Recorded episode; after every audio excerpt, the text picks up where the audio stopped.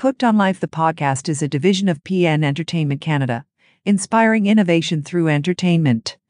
The opinions expressed in Hooked on Life are for conversational purposes only.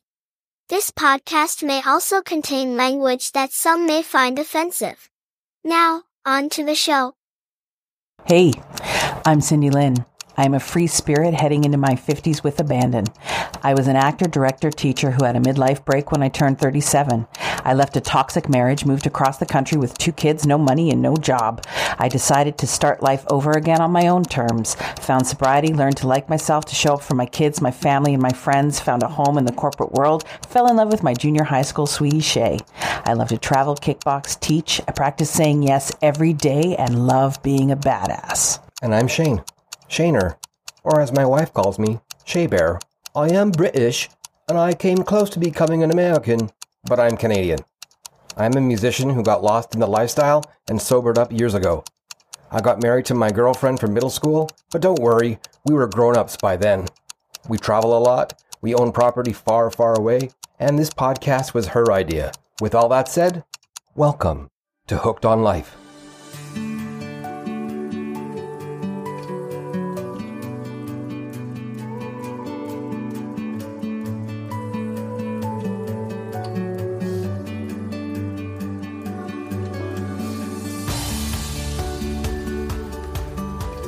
You know, I always find it so interesting that when we do this podcast, we're like sitting right across from each other, because we don't ever sit right across from each other when we're chit-chatting every day. You ever notice that? Does it feel a bit confrontational the way that we sit and stare at each other? Right now? Yeah. No. Confrontational? Well, like, because we're like facing off. Oh, I can see your face. I sit across from you when we're having dinner. Do you remember what you used to say to me when we first got together? Yes. What did you say? Who the hell are you? No. When I would be far away and we wouldn't be in the same area, and you would text me or email me and you would say something about my face, and I loved how you said it. I miss your fucking face? Yeah, I love that so much. There you go. I still miss your fucking face, except right now I can see your face, so there you go. Yeah. Well, should we get started? Sure. Okay. Good morning, good afternoon, or good evening, depending on where you're listening from. This is Cindy Lynn and Shay, and we are enthusiastically, compassionately engaged in having you join us for... No, that's shit. Good morning, good... What the fuck is that? I'm trying to be creative, and it's not working. Okay. Oh, my God. Here I go. This is my official voice.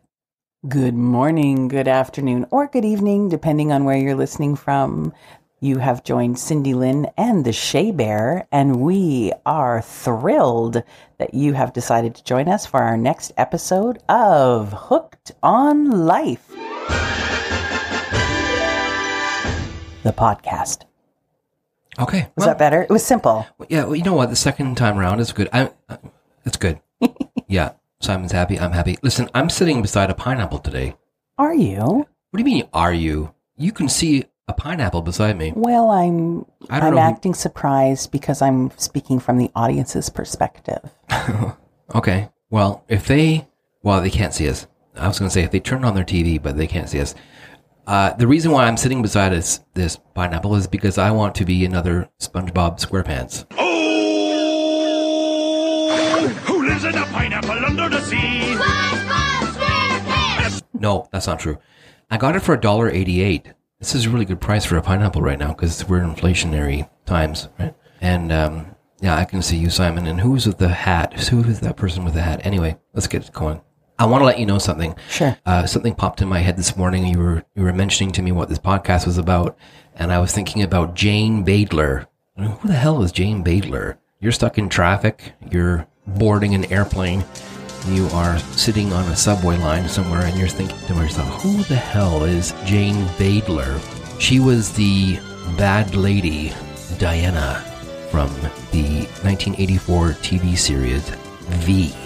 Ooh, the face-ripping alien series. Yeah, can I just tell you, she was fucking sexy. Like, wow. And I was 11, so I'm like, wow. I must have been a very early bloomer. I think I'm thinking about her now as being sexy. I wasn't thinking about her sexy at 11 years old, but okay. you will also remember Mark Singer. He was on that series too. That was very good. But the aliens come down, and you know, we've always talked about this aliens thing since like end of World War II. Like, oh, they're going to come down and they're going to take us over, or they're going to blow us up. We've seen that with Independence Day. We saw that with all these different films, right? With the aliens, there's been tons of them. In the '60s, there was a ton of them. But the key in that was communication. Like the whole thing was communication in that, and it was very scary, but it was very cool. And anybody that was a Gen Xer would probably remember that series if they had cable. I think a lot of us had cable back then, but anyway, yeah, that's all I have to say. See, there you go. And I'm done. And goodbye. Well, I think it's worth mentioning before we get started today that we did celebrate a podcast milestone this week. Yes, we did. We have 500 downloads. Well, we're beyond that now, but we hit 500 this week, which is unbelievable. Very exciting. Want to say a big thank you to everybody that has supported us over the last 6 weeks. In Georgia, in Virginia, in California, in New Mexico, in the state of New York, in Colombia, in Manitoba, in Australia, in the UK. Yeah, unbelievable. Really, this little podcast that could, and we've surpassed our mighty dreams. Yeah. So thank you to everyone that's listening right now and continues to listen to our weekly podcast. This is really fantastic. And part of the things that I've really liked about the podcast so far is some of the comments that have come in, because that really fuels the type of episodes that we want to do or the things that we want to talk about. And a lot of the initial comments that we received of what people liked about the podcast was our banter back and forth. Yeah, right. The banter. Yeah. I don't know what to call it. We received one comment in particular by a regular listener by the name of Terry. We know who you are, Terry. And she had requested through the grapevine that it might be better that I would watch some of my fucking language. Does she not know that you are watching some of your fucking language? Yeah, actually, I think I'm really well behaved up behind a microphone, yeah. Anybody that hears me first thing in the morning or late at night usually gets a more colorful outburst than where I am right now. But anyway, hello, Terry. Thank you for listening, and thank you for your input. And we will probably just put that in our pocket and move on. Okay? Anyway, that's all I have. And, that's communication too. It is. It is a communication style. Is what that is. Swearing is style? Well, it's your way of communicating through cursing. Okay. But with that said, people really seem to enjoy us as a couple. I know over our years together, we're preparing actually to celebrate our anniversary here in a couple weeks. Yes. Oh, happy anniversary, happy anniversary, happy anniversary, happy anniversary. And we've been together for 1,312 years. Right. And people often comment on our friendship, on how much fun we have together, on how much time we spend together, on how cute we are. Another one of our listeners, she's a listener now, but we met her when we were away in Cuba a couple weeks ago. And hey, Lisa. Hi, Lisa. From New Brunswick. She was saying that she's just so sweet, that one too. Eh? She was such a lovely surprise to meet, and I treasure her. I really do. Yeah. And she was saying, I watch you guys in the pool, and, I love the way you talk to each other and the way you, interact with each other. Okay, that's really creepy, right? I'm thinking about that now. We have a stalker over the hedge looking at us in the pool. Lisa, please don't do that. Join us in the pool or stop. Do what you need to do. But anyway. But the point made, when we see a happy couple, we seem to think that there's something magical about that, or something that they're just great together. Like Meghan and Harry. Let's not open that Pandora's box today. Okay. But it isn't easy. I would say that my relationship with you is one of the greatest treasures of my life. Oh my God. I would say, I'm trying to think of the right word. Take your time. It is full of rewards, but I would not say it's magical. I would say that it has taken consistent commitment and a consistent willingness to grow and evolve and work with you. It's a project and it's ongoing. And I think today's episode, in talking about communication, I'll out us when I think of, you know, the hardest thing that we have to work on together. It is communication, and it's figuring out how to communicate effectively to move forward in our partnership together. Okay. Do you have any thoughts on that? No, it's true. It's true. Communication is key. I mean, whether it's with an employer or an employee or a family member or a spouse, communication, neighbor, mailman, doesn't matter. We're built to communicate in ways that we may or may not know or understand. But yeah, we need to talk to each other and try to figure out what we need to do. And I would say that the easiest conversations that we've had are buying a property in Mexico, because we were both fully entwined in the idea of doing it. We found Dan McNeil down there to help us, which is amazing. He's numero uno. Shout out to Dan McNeil. Anybody looking to buy a property in the Puerto Vallarta area, yeah, contact Dan. We should hashtag him too, because I think he was he really did make the idea and the creation of the purchase possible, right? Yeah. For us to get on a flight and fly across America to PV, to Puerto Vallarta, we were both intending to do something for our lives as individuals and as a couple. And so we had communicated that. It wasn't like a surprise, like, oh, I want to buy a property, or you said you want to buy a property. We did it together. So yeah, communication is key if we want to keep things moving in a positive direction, right? And I think what helped too was when we walked into that unit, I was like, I want it. Yeah. You know, and I was respectful for that, right? I was respectful to you saying this is what you want. I had said to you at the beginning, you'll probably know when you see it, right? Yeah. And that wasn't the first one we saw. No. We went through quite a few actually, but anyway. So moving forward, we do have a guest with us today that's going to talk to us about all things communication. Great. And really excited to have this chat with her. Our guest today is a registered psychotherapist who holds their master's degree in counseling, psychotherapy, and spirituality from St. Paul's University. She is a PACT Level 1 certified psychobiological approach to complex therapy practitioner. She is experienced in existential and transpersonal therapy. She works in EMDR and CBT, as well as trauma and PTSD therapies. She works both in individual therapy as well as couples therapy, and is the co-founder of Insight and Wellness Clinic located in downtown Toronto. I will also say she is a millennial. She is not a Gen Xer, and I am thrilled to welcome her today, Jade Roy-Boulet. Wow, that's great. Get your smart on. Get your smart on. I'm ready. Simon, let's take a quick break. Let's get ready for Jade. This is going to be very exciting. We're going to talk about some communication. Maybe we can all learn something from this. This is going to be very good. When we come back, Jade Roy-Boulet. You're listening to Hooked on Life.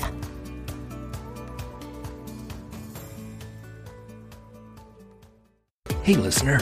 Yes, you. I'm talking to you. Are you sitting there wondering how you can be a part of Hooked on Life?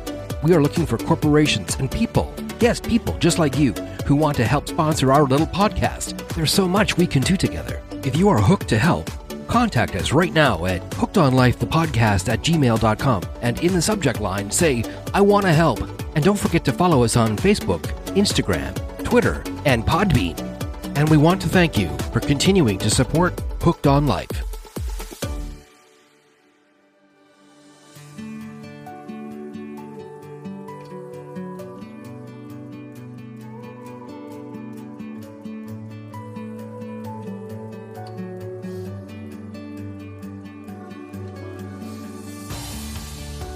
Okay, welcome back to Hooked on Life, the podcast with Cindy Lynn and Shay Bear. Meow, meow, meow, meow, meow, meow. Okay, seriously, let's get some seriousness going on. Our next guest, you just heard all the info about her, so we don't need to go on that again because I don't want to repeat everything that you just said because that's really amazing. Her name is Jade Roy-Boulet. Co-founder of Insight and Wellness Clinic in downtown Toronto. Yes. Please give a warm welcome to our dear friend, Jade Roy-Boulet. Hello, hello.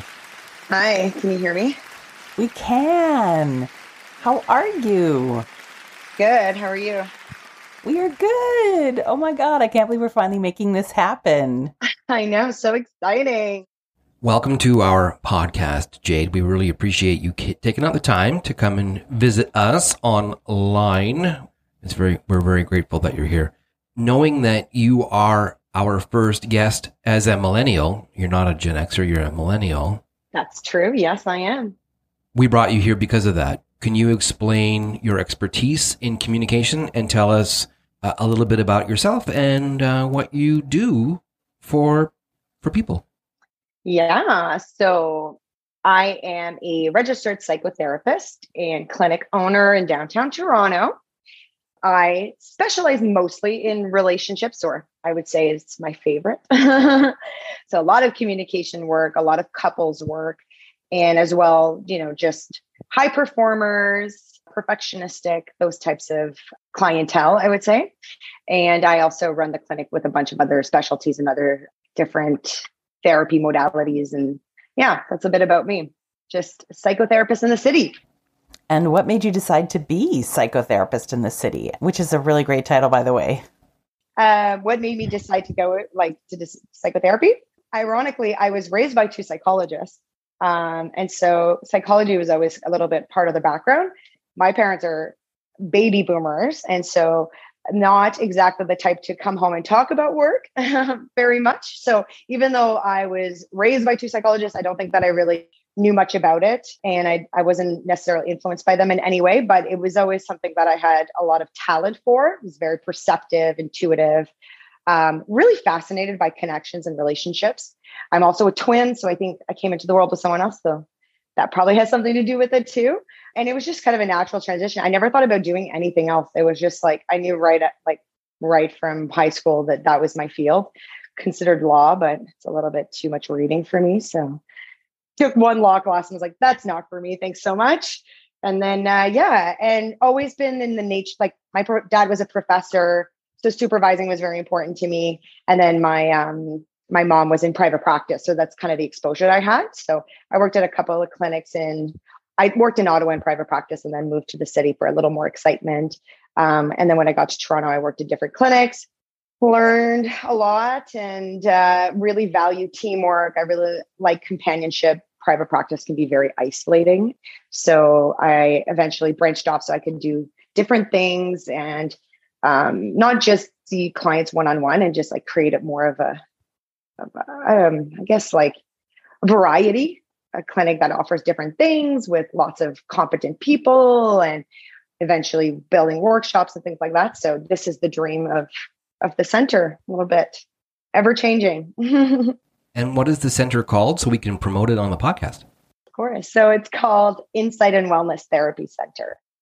Part of the reason that we started this podcast is because we really felt that we were at an interesting place in our life as Gen Xers in that we are the sandwich generation. And so, you know, we have our parents of the boomer generation who were very rigid and had a very distinctive value set that they lived by. Mm-hmm. And then we're working with millennials who have a very different way of doing things and are parenting the Gen Zers who are an animal unto themselves. And as I think about communicating, all of those communication styles are so different and we take that for granted. And so as we're navigating these relationships with aging parents and coworkers and children, it can be really difficult to try to figure out how to reach people. Because a lot of times we feel like communication just takes place, but it doesn't. So do you have any thoughts on that? Yeah. And I think, you know, even communication is now so trendy and we hear that a lot, like good communication skills, you know, and I think I probably saw it the same way at the beginning as well, where it was like, let's learn techniques to explain ourselves in these, like, let's use I statements and talk about our feelings and, you know, not you make me feel, but more, this is my experience. And in the end, you know, communication, yes, it is something that can be taught and it's something that we can make a little bit like an equation, you know, let's follow these rules and we'll have healthy communication, but really it's very emotional. And so depending on your personal relationship with your feelings and self-awareness, you will have an easier time or a difficulty communicating. And those generations have very different awareness and value for it, right? Many, like when we're in high survival mode, probably the baby boomers who were just, you know, getting out of these very difficult periods, like their parents in the depression, all this stuff, they wanted to survive. They just like, you know, I don't care about your feelings so much because, you know, I just want to make ends meet and I'm communicating what needs to be said and directly and efficiently. It's all about efficiency. And then you have these maybe millennials as well, a little bit, and definitely Gen Z, where there's a lot of sensitivity and a lot more like importance in my communication is about how I feel and from my perspective. And I'm trying to be gentle. I'm trying to be careful. I'm worried about triggering you. I'm worried about the emotions I may evoke. So it becomes a lot more, well, sensitive, I would say, maybe sometimes a little too much, but then also very different. And then when those two styles clash together, the message gets lost a little bit sometimes. Yeah. So sensitive, oversensitive. We're certainly in this space where everybody seems to be sensitive for everything. So, like, is that part of the problem? Is that where we're at? Because, you know, we're at the table and we're having dinner and we're breaking bread with the family, and, you know, we have teenagers in the house, and I'm not sensitive at all. I sound like the old grandpa. You know, I don't really care what anybody thinks. And there are reactions at the table when I blast something out that I really don't care about, or I don't seem to have any sensitivity towards, or whatever. Mm-hmm. Is that where we're at? Is that where we're headed? Like, what, there's a clash, right? There's mm-hmm. a clash between sensitivity and insensitivity. Apparently I have insensitivity. I don't know what it is. Is that like, is this good? Is this what's happening? What's happening here? Absolutely. Yes. I think it definitely people, we do need to be a little bit more careful. There's also so much communication going on, right? There are so many different mediums through which to communicate from. But even in a conversation, if you're being very, very careful, there's inauthenticity, right? You almost lose that freedom of being just authentic and present in the moment. You can be a bit rigid or restrict, which takes you out of the moment. And I think it's important, you know, here in the now is important. And I also see it as we're afraid, there's distress tolerance, right? It's like, can I watch somebody through what I'm communicating? If you have a reaction, we're trying to buffer that too much, right? I don't want you to feel bad. I don't want to see a reaction I can't handle. So I'm trying to be very careful. Being careful is nice and it's considerate, but sometimes it's not the truth, or sometimes it's, we make mistakes and then we get defensive because we tried so hard to say it appropriately. And the reaction we're getting is not the one we wanted or intended for. And so our response back is then defensiveness, rather than just being able to take whatever happens on the other side belongs to them, right? The way it's received is not my responsibility, and I can care about it, but it's not caused by me. And so if I'm able to like tolerate the way my message is coming across and acknowledge the response in front of me, then, you know, what I said it's not as important, right? It's more about like, it lands on you this way and I'm invested, and I can stay neutral and I can sort of be compassionate to what it is that you heard me say. And then we work together, we can keep going, right? It's like, it doesn't have to be said perfectly in the first go, you know, let's try again. But when we're so scripted and we're so afraid of coming across a particular way, we can't do that. We lose our compassion. We get into our own stuff, and then we get a bit defensive typically, or argumentative at worst. So Shay and I have been together for quite a while now. A long time. And I would say that our communication styles are very, very different from each other. I agree. Yeah. And something that I have appreciated in him is his ability to put effort and time and work into making it better. Thank you, dear. Yeah. And learning how to communicate. And, you know, I guess my question is, I'm sure you see a lot of a lot of couples in therapy. Maybe that's another episode, Gen X couples therapy. Love it. I love that. We'll put a pin in that, dear. Anyways, do you see a lot of couples that come to you wanting to learn how to communicate, knowing that communication doesn't just happen, because most people come with issues in their communication? Can that be something that can be taught and cultivated? And do you really see that in your Gen X clientele? Yeah, I think every single couple I've ever seen, Gen X or not, has come to me and said, we don't know how to communicate. So it's a bit of a tagline, and it's probably true. I think that what we are learning is relationships. We're built for love. We are built for connection. We're socially programmed for sure. We can't survive without it or thrive without it. So attachment is important. However, we don't know how to do relationships.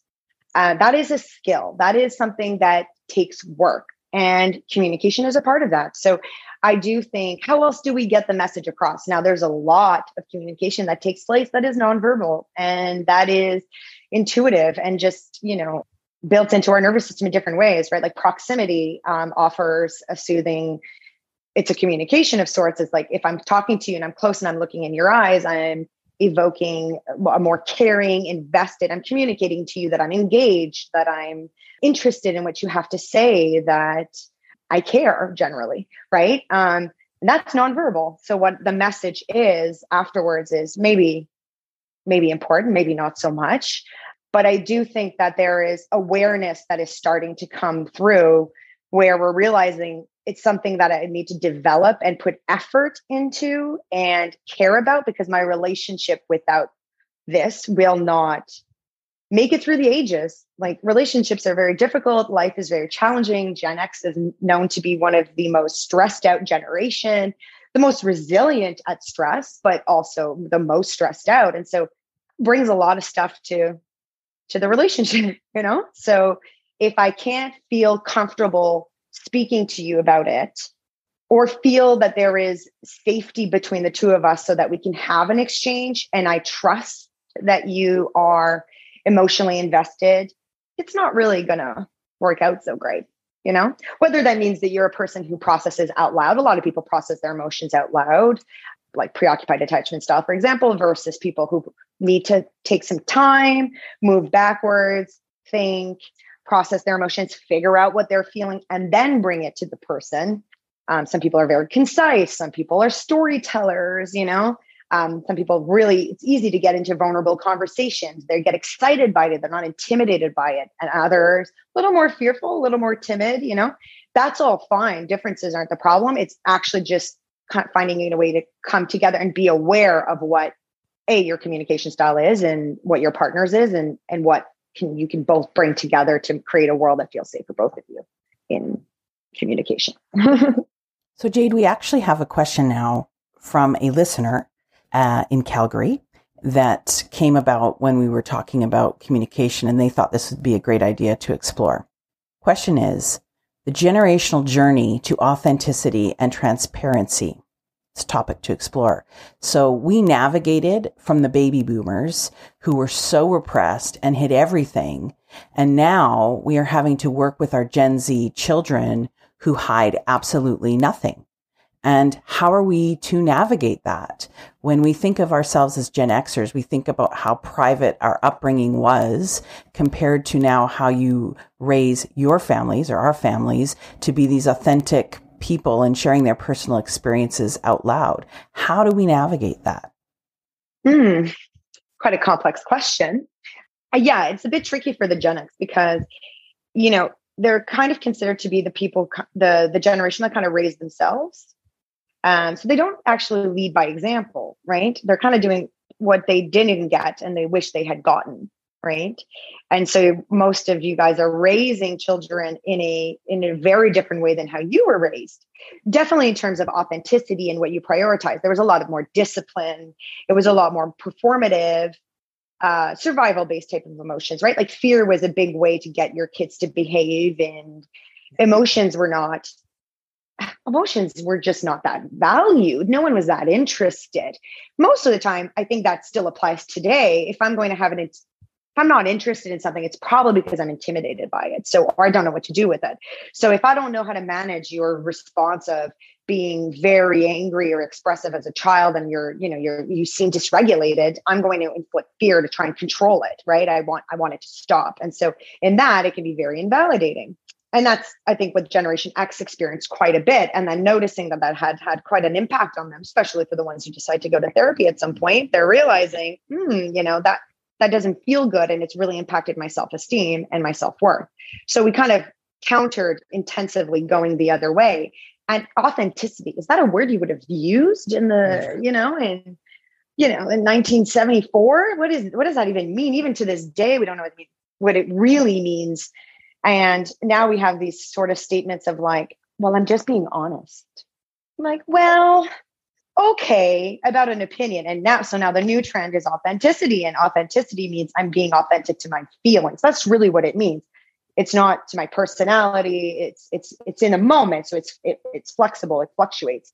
So the Gen Z, millennial, maybe Gen Z, is making that very public. Like, I'm speaking my truth, which is obviously great, but what they don't necessarily always realize is there's a lot of immaturity still in their emotion.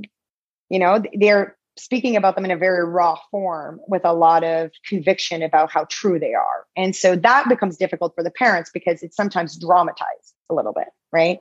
And you guys are probably thinking like, this is not a big deal. Like, this is not that hard. And like, all right, I want to validate you and I don't want you to feel like this isn't important, but also you've been indulging this for 3 days, So it's like that fine balance between reinforcing healthy emotional awareness, healthy emotional self-regulation, which we're seeing less and less self-regulation, I would say, and the need for validation. I can be validated by one person or by myself. I can validate my own emotion. I don't need a public validation of 100 people on Twitter. But there's more of that validate me. And so it's kind of a hard line to just do enough of it without maybe being so too self-indulgent. Yeah. I think we're all dealing with this uncomfortability, which is very confusing to me because the way we were brought up, you were just comfortable to be uncomfortable, and it's not a good thing, but it was a thing. Our parents were the same way. They were baby boomers and they grew up with rations in some areas of the world. So there was a comfortability in the uncomfortability, good, bad, or otherwise. And so I don't understand why people are crying and going on about being uncomfortable when we grew up with it just being normal, right? You know what I'm saying? Oh, yeah. I mean, I even think about, it's just like there's no tolerance for anything that is uncomfortable. It's unacceptable. Yeah, for sure. Like when I even think about when I'm teaching. And when I'm teaching, I'm not thinking about affirming you. And that seems to be very valued these days, the need to be affirmed for what you're doing right or for putting any effort into something. Right. And when I'm teaching, I am not thinking about affirming you. I'm thinking about making you better. Right.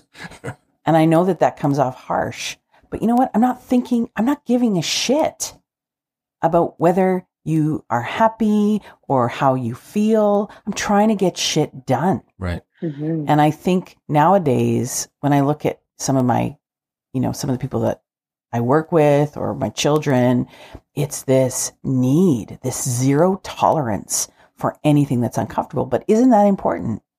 Isn't it important to realize that part of self-acceptance is learning how to tolerate and how to be present and accept those moments of uncomfortability?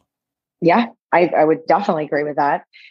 I think it's okay to be validated by others, and it's okay for have people notice and see your experience.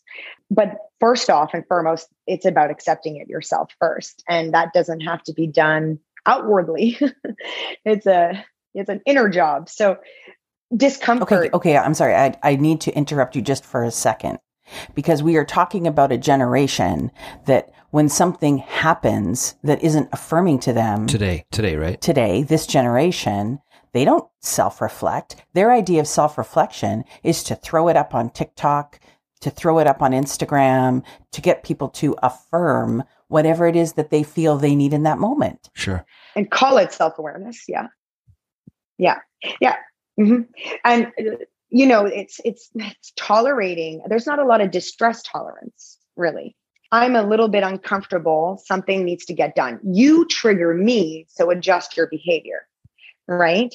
Not, ooh, I'm triggered. Let me see what's happening here, which this is the part that the past generation wasn't doing. I'm not aware I'm triggered. Move through it. It doesn't matter. Sometimes I don't even feel it. Right. Cause I'm just about performing. I'm just about keep going. So now healthy would be, okay, let me respond to what I know I'm experiencing. Something's happening in my body.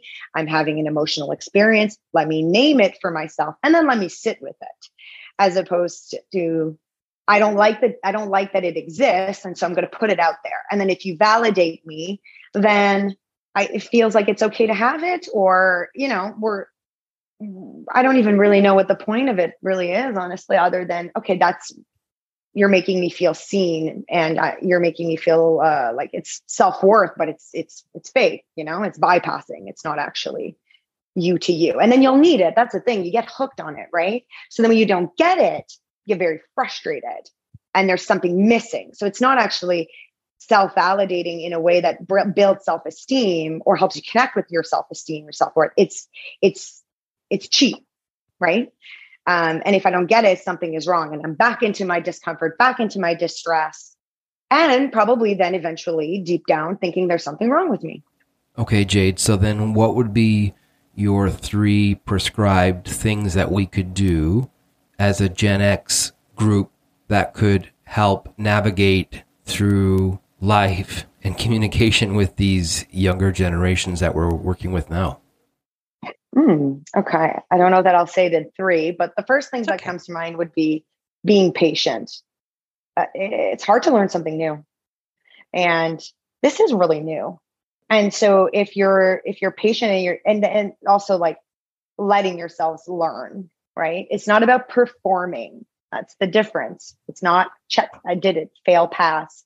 It's about staying open to the process so that you can almost heal yourself in the process of learning through another generation, right? And also, it's okay to make people uncomfortable, right? You can take it, okay? I'm an emotion, like emotions don't kill you. They can feel intense, but they're part of the human experience, and they're important. And so watching somebody be vulnerable, or watching an emotion that appears difficult for someone else, like just stay present. That's doing enough. I think that's the key to the whole thing, is you're doing enough just by caring and being present. You don't need to fix it. This isn't Gen X loving to fix things and being super proactive.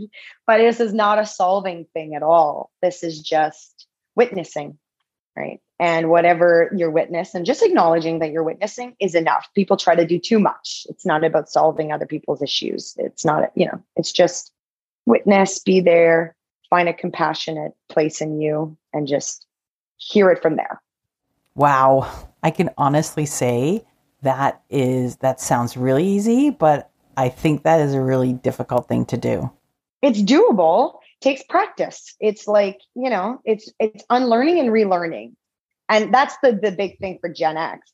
It's really different. Like you have to unlearn the repressed way your parents might have dealt with their emotions and their communication, and then relearn this other way that is deeply vulnerable and completely different and like kind of like discouraged when you were younger. So. Okay, Jade, I have a question. So it's been 14 years since I got sober, and communication was not that important to me, or at least I didn't respect communication to the extent that I do now before I got sober.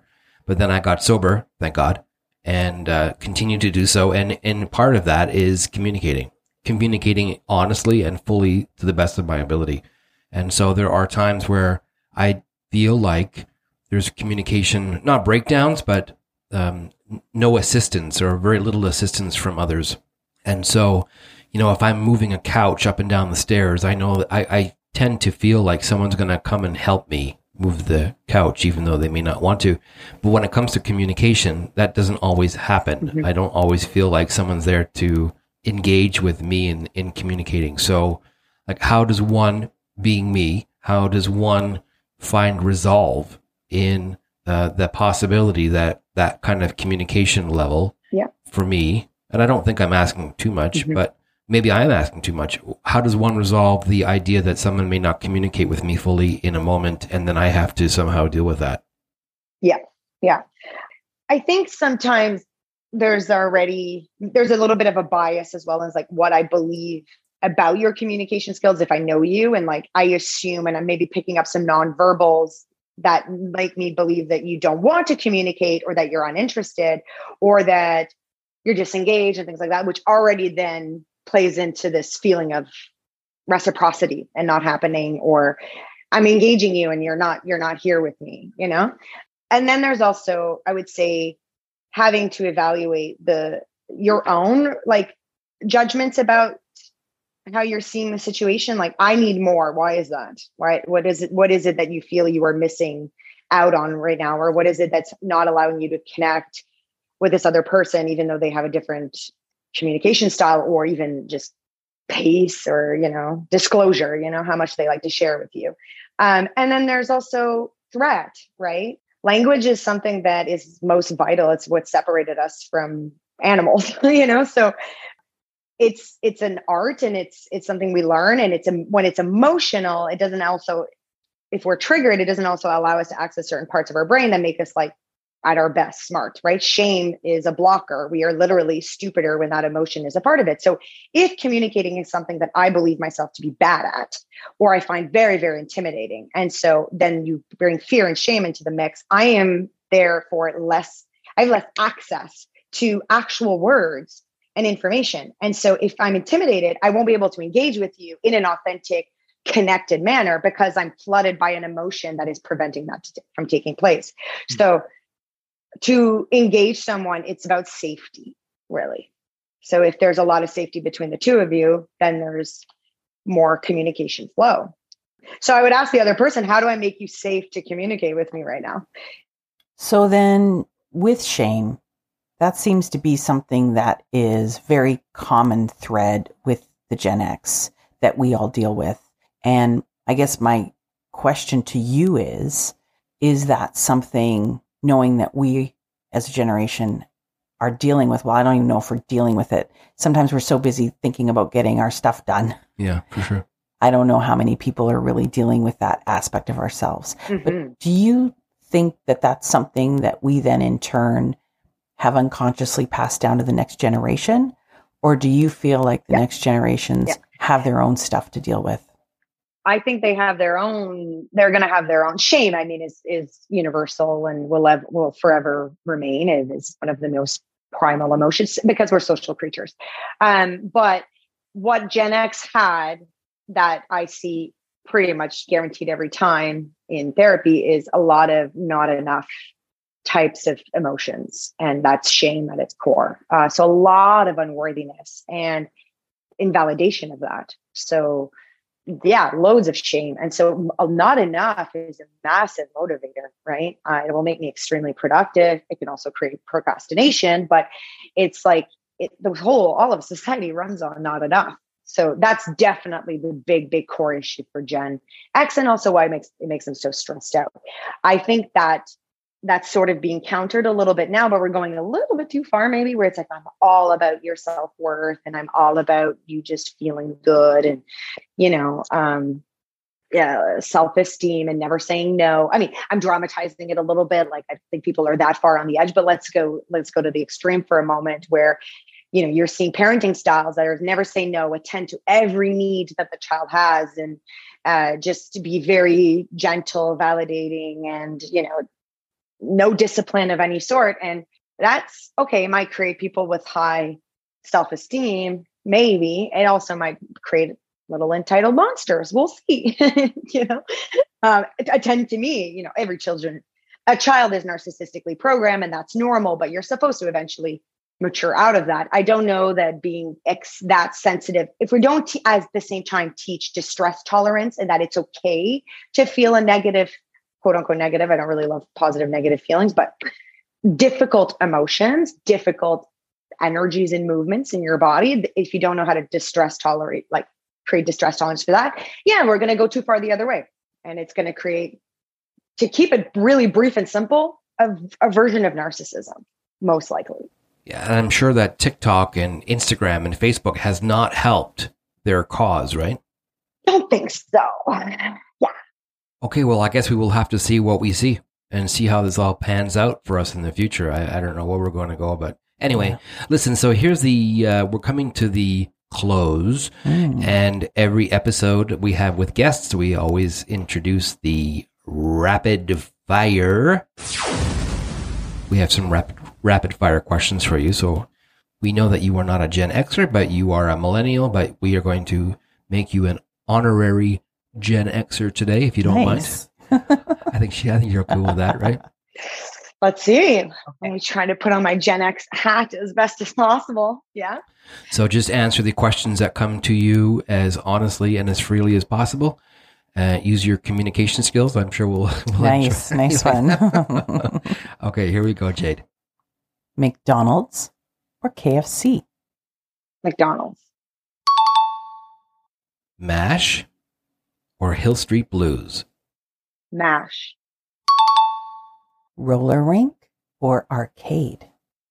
Roller rink.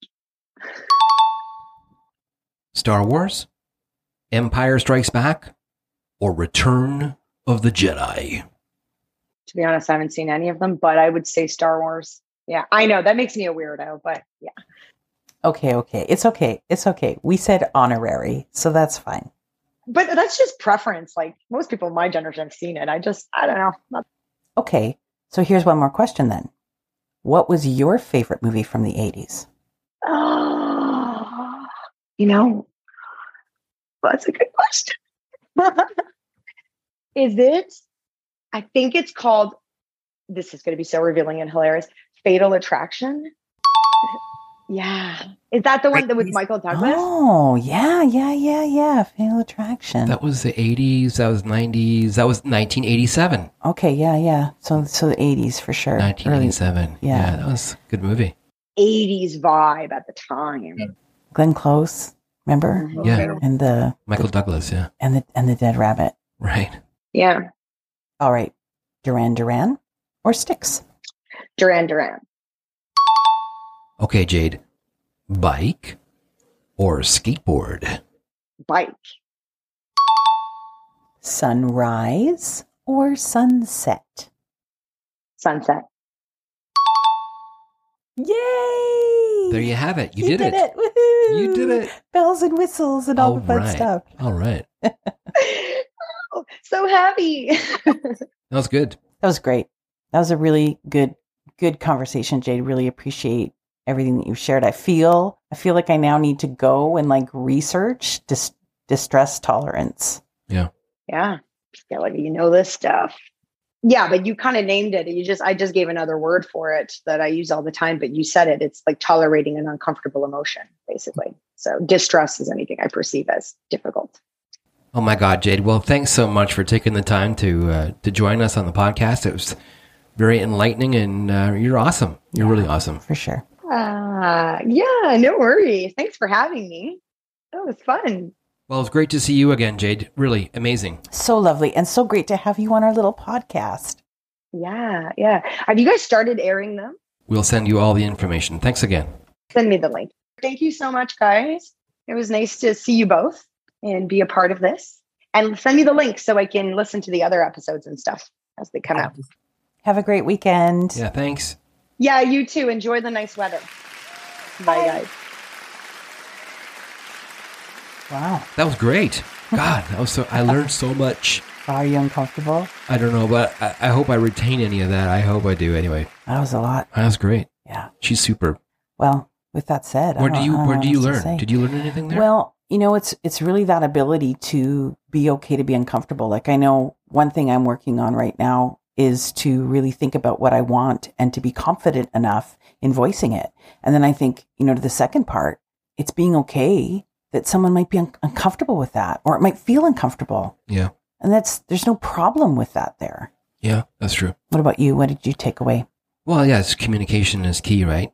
You know, for all of us to talk and to communicate. And we have all these different, you know, international languages, thousands of languages and dialects. And we all do it because we want to connect with other people. So that's really great. And I can see Simon is communicating that he wants to eat. So I think he wants to go to Denny's. So we'll have to go hit the Denny's. Denny's? Yeah. Wow, that's taking it back. What's wrong with Denny's? That's a good old Gen X. You know what, before we get on, I was just thinking about uncomfortability with being uncomfortable and how Gen Xers are so good at it. Yeah. And I was having this great image of being in the family car with no air conditioning and being so hot that you're sticking to the seat and your knee is burning on the ashtray holder. Sure. And your parent is smoking in the front seat. With the windows up. With the windows up, and you can't do shit. You're just uncomfortable and you're stuck. I think you just outed your dad there. Sorry, Dad. Anyway. The good old days. Let's out ourselves. Let's out ourselves. Okay, let's do this. Okay, special thanks to Jade Roy for joining us today and teaching us a little bit something about communication.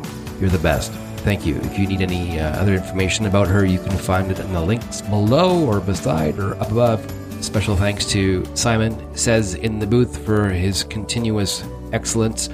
Audacity team, thank you for that. Cindy, I can't thank you enough for continually lining us up with another great guest, another great conversation, another communication skill that we can take with us, right? I look forward to communicating with you. You have been listening to, once again, another episode of Hooked on Life.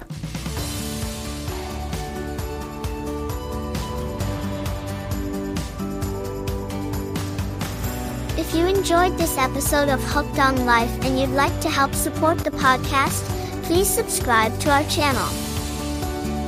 We would also love to hear from you. If you have any ideas for future Hooked on Life podcasts, feel free to drop us a line.